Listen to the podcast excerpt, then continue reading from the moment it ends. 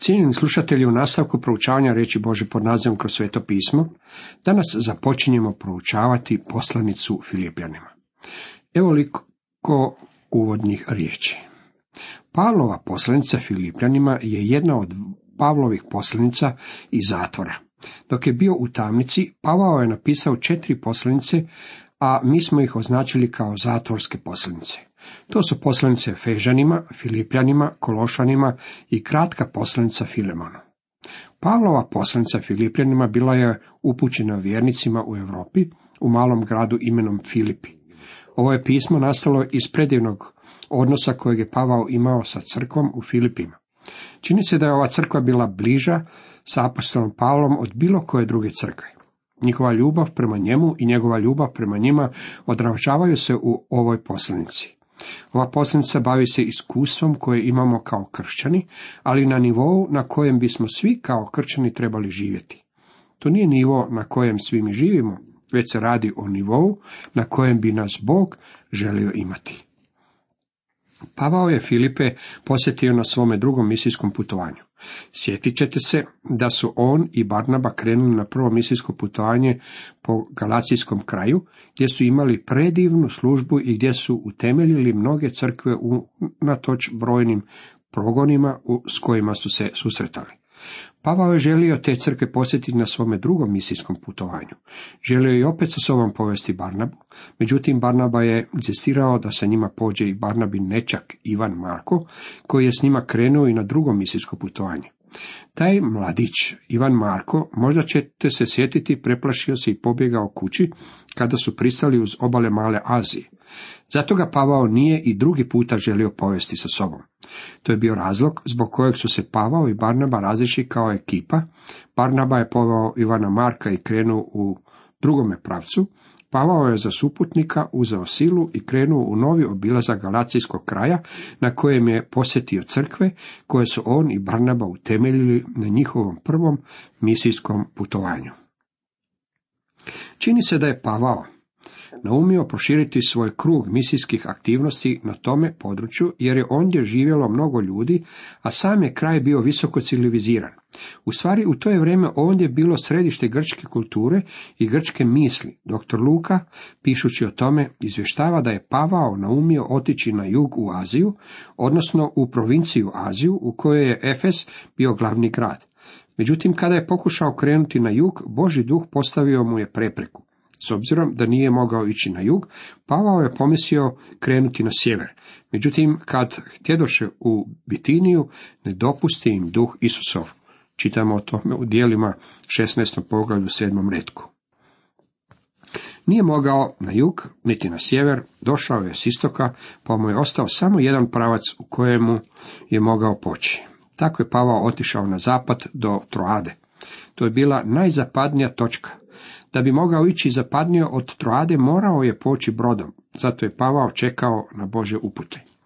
Mi ponekad mislimo da nam Bog mora odmah pokazati svoje vodstvo, ali nas Bog može ostaviti i da čekamo. Mislim da nas puno puta Bog pušta da se malo ohladimo i da pričekamo na njegovo vodstvo. Ako se danas izjedate pitanjem što da učinim, kamo da pođem, tada čekajte, samo pričekajte. Ako istinu živite s gospodinom, onda će vam on pokazati svoje vodstvo u njegovo vrijeme. Tako je Pavao nastavio čekati u Troadi na Bože upute, te ih je na koncu i primio. Bilo mu je dano viđenje Makedonca, zapisano u dijelima 16 od 9. do 10. redka. Pavao i njegovi suputnici ukrcali su se na brod koji ih je odveo na europski kontinent. Za mene je to najveći prelazak do kojeg je ikada došlo, jer je time evanđelje stiglo u Europu. Zahvalan sam na tome, jer su u tom trenutku moji preci živjeli u Europi. Jedna je obitelj živjela u šumama Njemačke, čuo sam da su bili pogani i neznabošci. Drugi dio moje obitelji nalazio se u Škotskoj, a ondje su živjeli najveći divljaci koji su se ikada nalazili na zemlji. Nemojte me čudno promatrati, jer su vaši preci živjeli u pećini odmah do mojih predaka i bili su prljavi baš kao i moji. Zahvalan sam Bogu što je evanđelje krenulo u tome smjeru, jer su jednom tijekom povijesti neki od mojih predaka čuli Božju riječ, odgovorili na nju i predali nam naprednu civilizaciju. Tako je Pavao prešao u Europu, a njegova prva postaja bili su upravo Filipi. U dan subotni izađo smo izvan gradskih vrata Krijeci, gdje smo mislili da će biti bogomolja. Sjedo smo i stado smo govoriti okupljenim ženama. Slušala je tako i neka bogobojazna žena imenom Lidija, prodavačica grimiza iz grada Tijatire. Gospodin joj otvori srci, te ona prihvati što je Pavao govorio. Pošto se pak krsti ona i njezin dom, zamoli, ako smatrate da sam vjerna, gospodinu, uđite u moj dom i ostanite u njemu. I prisili nas. Pavao je, vidite, vodeći molitveni sastanak uz reku, shvatio da je Makedonac u stvari žena imenom Lidija. Taj molitveni sastanak imao mnogo veze sa Pavlovim dolaskom u Europu. Mišljenja sam da je u Filipima bilo mnogo ljudi koji su vidjeli skupinu žena gdje mole uz reku i za sigurno su držali da se ne radi o nečem važnom. Međutim, te su žene bile zaslužne za najveći prelazak koji se dogodio u povijesti čovječanstva. Lidija je bila prvi obraćenik u Europi. Lidija je bila član Filipske crkve koje je Pavao uputio ovu poslanicu. Znamo nešto i o drugim članovima ove crkve. Ondje je bila jedna djevojka koja je bila izbavljena od obsjednosti demonom. Jednom nas na putu u Bogomolju sretne neka ropkinja koja je imala duha vraćarskoga i gatajući donosila veliku dobit svojim gospodarima. Pošla je za Pavlom i za nama te vikala, ovi su ljudi sluge Boga Svevišnjega, navješćuju vam put spasenja. To je činila mnogo dana. Pavlo to napokon dodija pa se okrene reći duhu, zapovjedam ti u ime Isusa Krista, iziđi iz nje i iziđe toga časa. Također, Filipski tamničar i njegova obitelj bili su članovi ove crkve. Sjećate se da su Pavao i Sila bili bačeni u tamnicu na poticaj gospodara demonom opsjednute djevojke koji su bili lišeni izvora svoje dobiti. Bog je intervenirao za Pavla i Silu na čudesan način, tako da su tamničar i njegova obitelj upoznali Krista. Izvede ih i upita, gospodo, što mi je činiti da se spasim? Oni će mu, vjeruj u gospodina Isusa i spasit ćeš se ti i dom tvoj. Onda ih uvede u dom, prostre stol, te se zajedno sa svim domo obradova što je povjerovao Bogu. Bilo je i drugih članova crkve u Filipima čije priče ne znamo. Bili su to ljudi vrlo bliski s apostolom Pavlom. Slijedili su ga na njegovim putovanjima i mnogo puta mu poslužili. Međutim, kada je Pavao bio uhićen u Jeruzalemu, izgubili su kontakt s njim na dvije godine. Nisu znali gdje je. Na koncu su čuli da je u Rimu u zatvoru. Srca ovih ljudi bila su uz njega, pa su odmah poslali svoga pastora Epafrodita sa darom koji će biti od koristi apostolu Pavlu. Tako je Pavao napisao ovu poslanicu kako bi zahvalio crkvi i izrazio svoju ljubav prema toj braći. Kod njih nije trebao korigirati niti jednu pogrešnu doktrinu, kao što je to bio slučaj kod Galačana. Jednako tako nije morao korigirati niti njihovo ponašanje, kao što je to bio prisiljen učiniti u poslanici Korinčanima. Postala je samo jedna malina nesuglasica u crkvi između dvije žene, Evodije i Sintihe, pa ih je na kraju svoga pisma Pavao pozvao na jedinstvo. Čini se da s tim problemom nije obračunavao kao da se radi o nečem ozbiljnom. Njegovo pismo vjernicima u Filipima je velika poslanica o kršćanskom iskustvu. To je tema koju Pavao obrađuje u poslanici Filipljanima. Cijenjeni slušatelji, toliko za uvod u ovu poslanicu. A sada da pogledamo što nam donosi prvo poglavlje. Tema ovog prvog poglavlja glasi filozofija kršćanskog življenja, uvod, Pavlovi osjećaj prema Filipljanima, okovi i nevolje služe širenju evanđelja u životu ili smrti, Krist. Pavlova posljednica Filipljanima je praktična. Ona nas dohvaća upravo tamo gdje živimo. Proučavajući ovu posljednicu nećemo se nalaziti u nebu, kao što je to bio slučaj kod proučavanja posljednice Fežanima. Nalazit ćemo se u svakodnevnim životnim situacijama. Radi se o predivnoj kratkoj posljednici i svatko od nas će se obogatiti njenom slatkoćom. Kao uvod, u prvom redku čitamo. Pavao i Timotej, sluge Krista Isusa, svima svetima u Kristu Isusu, koji su u Filipima, s nagljednicima i poslužiteljima. Pavao i Timotej. Pavao sa sobom povezuje Timoteja. Pavao dovodi mladog propovjednika na svoj nivo i time ga bodri. Pavao je jako volio toga mladića. Bio je Pavlov sin u gospodinu. To jest, Pavao ga je zadobio za Krista i Pavao je bio duboko zainteresiran za njega. Pavao cijelo vrijeme stanovite mlade propovjednike poistovjećuje sa samim sobom. Sada, kad sam ostario, stalno primam pisma bivših studenata i ljudi koji su putem moje službe upoznali Krista. Držim da su sve to moja djeca. Imam mnogo djece po cijelome svijetu i ljubim ih u gospodinu, kaže dr. Megi. U potpunosti svačam kakve je Pavao imao osjećaje prema Timoteju. Pavlovo ime održalo se kroz stoljeća i svugdje gdje slušate o Pavlu čućete nešto i o Timoteju. Pavao je bio odgovoran za to kako je to divno. Sluge Isusa Krista. Pavao sebe i Timoteja označava kao sluge Isusa Krista. Riječ sluge u stvari znači robovi. Ovo je oprečno Pavlove poslanici Glačanima, u kojoj je Pavao branio svoje apostolstvo. Tu je poslanicu započeo riječima Pavao apostol. Isto je stvar učinio i u poslanici Korinčanima. Morao je govoriti i braniti svoje apostolstvo, te je želio da znaju kako nije apostol od ljudi ili po čovjeku. Pred Filipljanima nije se trebao braniti na takav način. Oni su ga voljeli i prihvaćali su njegovo apostolstvo. Sve njih upravo je Pavao doveo do gospodina. Zato je Pavao zauzeo ponizan stav. Pavao i Timote sluge Krista Isusa. Svima svetima u Kristu Isusu koji su u Filipima. Pavao ne piše nekakvoj struju unutar Filipske crkve, već piše svima svetima, a svaki je istinski vjernik svetac. Ljudska obitelj podijeljena je na dvije skupine, svete i one druge. Sveci su vjerni u Kristu. Oni su sveci ne zbog svoga ponašanja, već zbog svoga položaja u Kristu. Svetac znači svet odvojen za Boga. Sve što je sveto odvojeno za Božu upotrebu.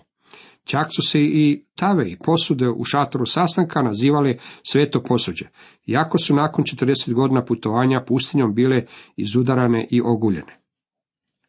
Možda i nisu izgledale tako sveto, ali su bile. Zašto?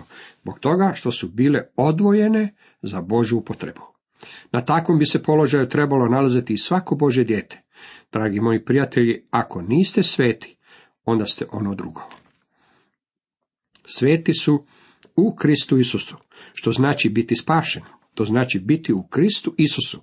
Kada se pouzdate u gospodina Isusa, Boži duh počinje prebivati u vama. Sveti duh vas krsti u Kristovo tijelo. Boži duh tako vas smješta u Krista. Ovi su sveti bili u Kristu, ali su bili u Filipima. Vidite, uopće nije bitno gdje se nalazite. To možda i nije gramatički ispravno, ali se radi o istinitoj tvrdnji. Možda se nalazite u Yorku, Zagrebu, Moskvi ili Filipima. Uopće nije bitno gdje se nalazite geografski, već je najvažnije biti u Kristu Isusu. Ja vjerujem da maleni izraz u Kristu čini najvažniji tekst kojeg nalazimo u cijelome Novom Zavetu. Što to znači biti spašen? To sam pitanje postavio profesoru teologije, a on mi je održao pravo predavanje o toj temi. Kad je završio sa izlaganjem, meni se malo vrtilo u glavi. Objašnjavao mi je riječi poput pomirenje i otkupljenje. Sve su to divne riječi, biblijske riječi, međutim niti jedna ne pokriva cijeli spektar spasenja. Boži duh izabrao je samo jednu riječ. Prijedlog u, kako bi nam objasnio što je to spasenje. Spasenje znači biti u Kristu. Na koji način dolazite u Krista? U Krista dolazite kada ga prihvatite za svog osobnog spasitelja. S nadglednicima i poslužiteljima. Zapazite da se Pava obraća mjesnoj crkvi sa njenim službenicima. Nadglednik znači biskup ili pastir. Riječ nadglednik u stvari se odnosi na službu, dok se riječ poslužitelj odnosi na osobu koja je u toj službi, a obojica moraju biti duhovno zreli. Poslužitelj se odnosi na duhovne muževe koji obavljaju svjetovnu službu. To možete čitati u dijelima šest. Milost vam i mir od Boga, Oca našega i gospodina Isusa Krista. Milost vam i mir, ovaj oblik pozdrava naći ćete u svim Pavlovim poslanicama, a milost i mir uvijek se nalaze u tom redoslijedu. Milost i mir bile su svakodnevne riječi Pavlovog vremena. Milost je bila riječ pozdrava u grčkome svijetu. U grčkome jeziku to je riječ scharis, da ste išli ulicom onog vremena, čuli biste ljude kako jedni druge pozdravljaju sa haris. U stvari, taj se pozdrav još uvijek koristi u suvremenoj Grčkoj. Ta riječ znači milost. Oni tu riječ upotrebljavaju kao i mi kada kažemo dobar dan. Bog vam poručuje dobru vječnost. Kada me ljudi pozdravljaju sa dobar dan, nimalo ne doprinosi tome da ja i stvarno imam dobar dan. Već to samo tako kažu. Bog je međutim uredio stvari na takav način da možete imati dobru vječnost i to je sve po Božoj milosti. Mir uvijek slijedi milost. On joj nikada ne prethodi. Dok Haris potječe iz grčkoga svijeta, mir, šalom, potječe iz vjerskoga svijeta. To je hebrejski način pozdravljanja. Ime Jeruzalem znači grad mira. Jeru, šalom, grad mira. Jeruzalem nikada nije bio grad mira, uvijek je bio grad rata. U ovome trenutku taj je grad trn u tijelu cijelome svijetu. Nitko ne zna što bi s njim učinio. U Jeruzalemu ili u svijetu nikada neće biti mira, dok knez mira ne dođe vladati zemljom. Postoji, međutim, mir kojeg vjernici primaju po Božoj milosti. Opravdani dakle vjerom, u miru s Bogom po gospodinu našem Isusu Kristu, čitamo u Rimljanima 5.1. To je mir koje grešnik može imati sa svetim Bogom, zbog toga što je Krist umro za nas, platio našu kaznu, te nas sada Bog po svojoj milosti može spašavati. Ne radi se o tome da mi Bogu donosimo nešto za svoje spasenje. Ako ćemo iskreno, nemamo mu ništa niti za ponuditi. Bogu nikada nisam ništa donio osim mnoštva greha. Krist je platio cijenu za te grehe, tako da me sveti Bog može prihvatiti. Osim toga, može prihvatiti i vas. U ovome nemirnom svijetu punom napetosti, nevolja i prepunom bezakonja i zla, možemo upoznati Boži mir u svojim srcima. To je Boži mir kojeg daruje onima koji se pouzdaju u Isusa Krista kao svog osobnog spastelja moramo upoznati Božju milost prije nego što možemo iskusiti Boži mir.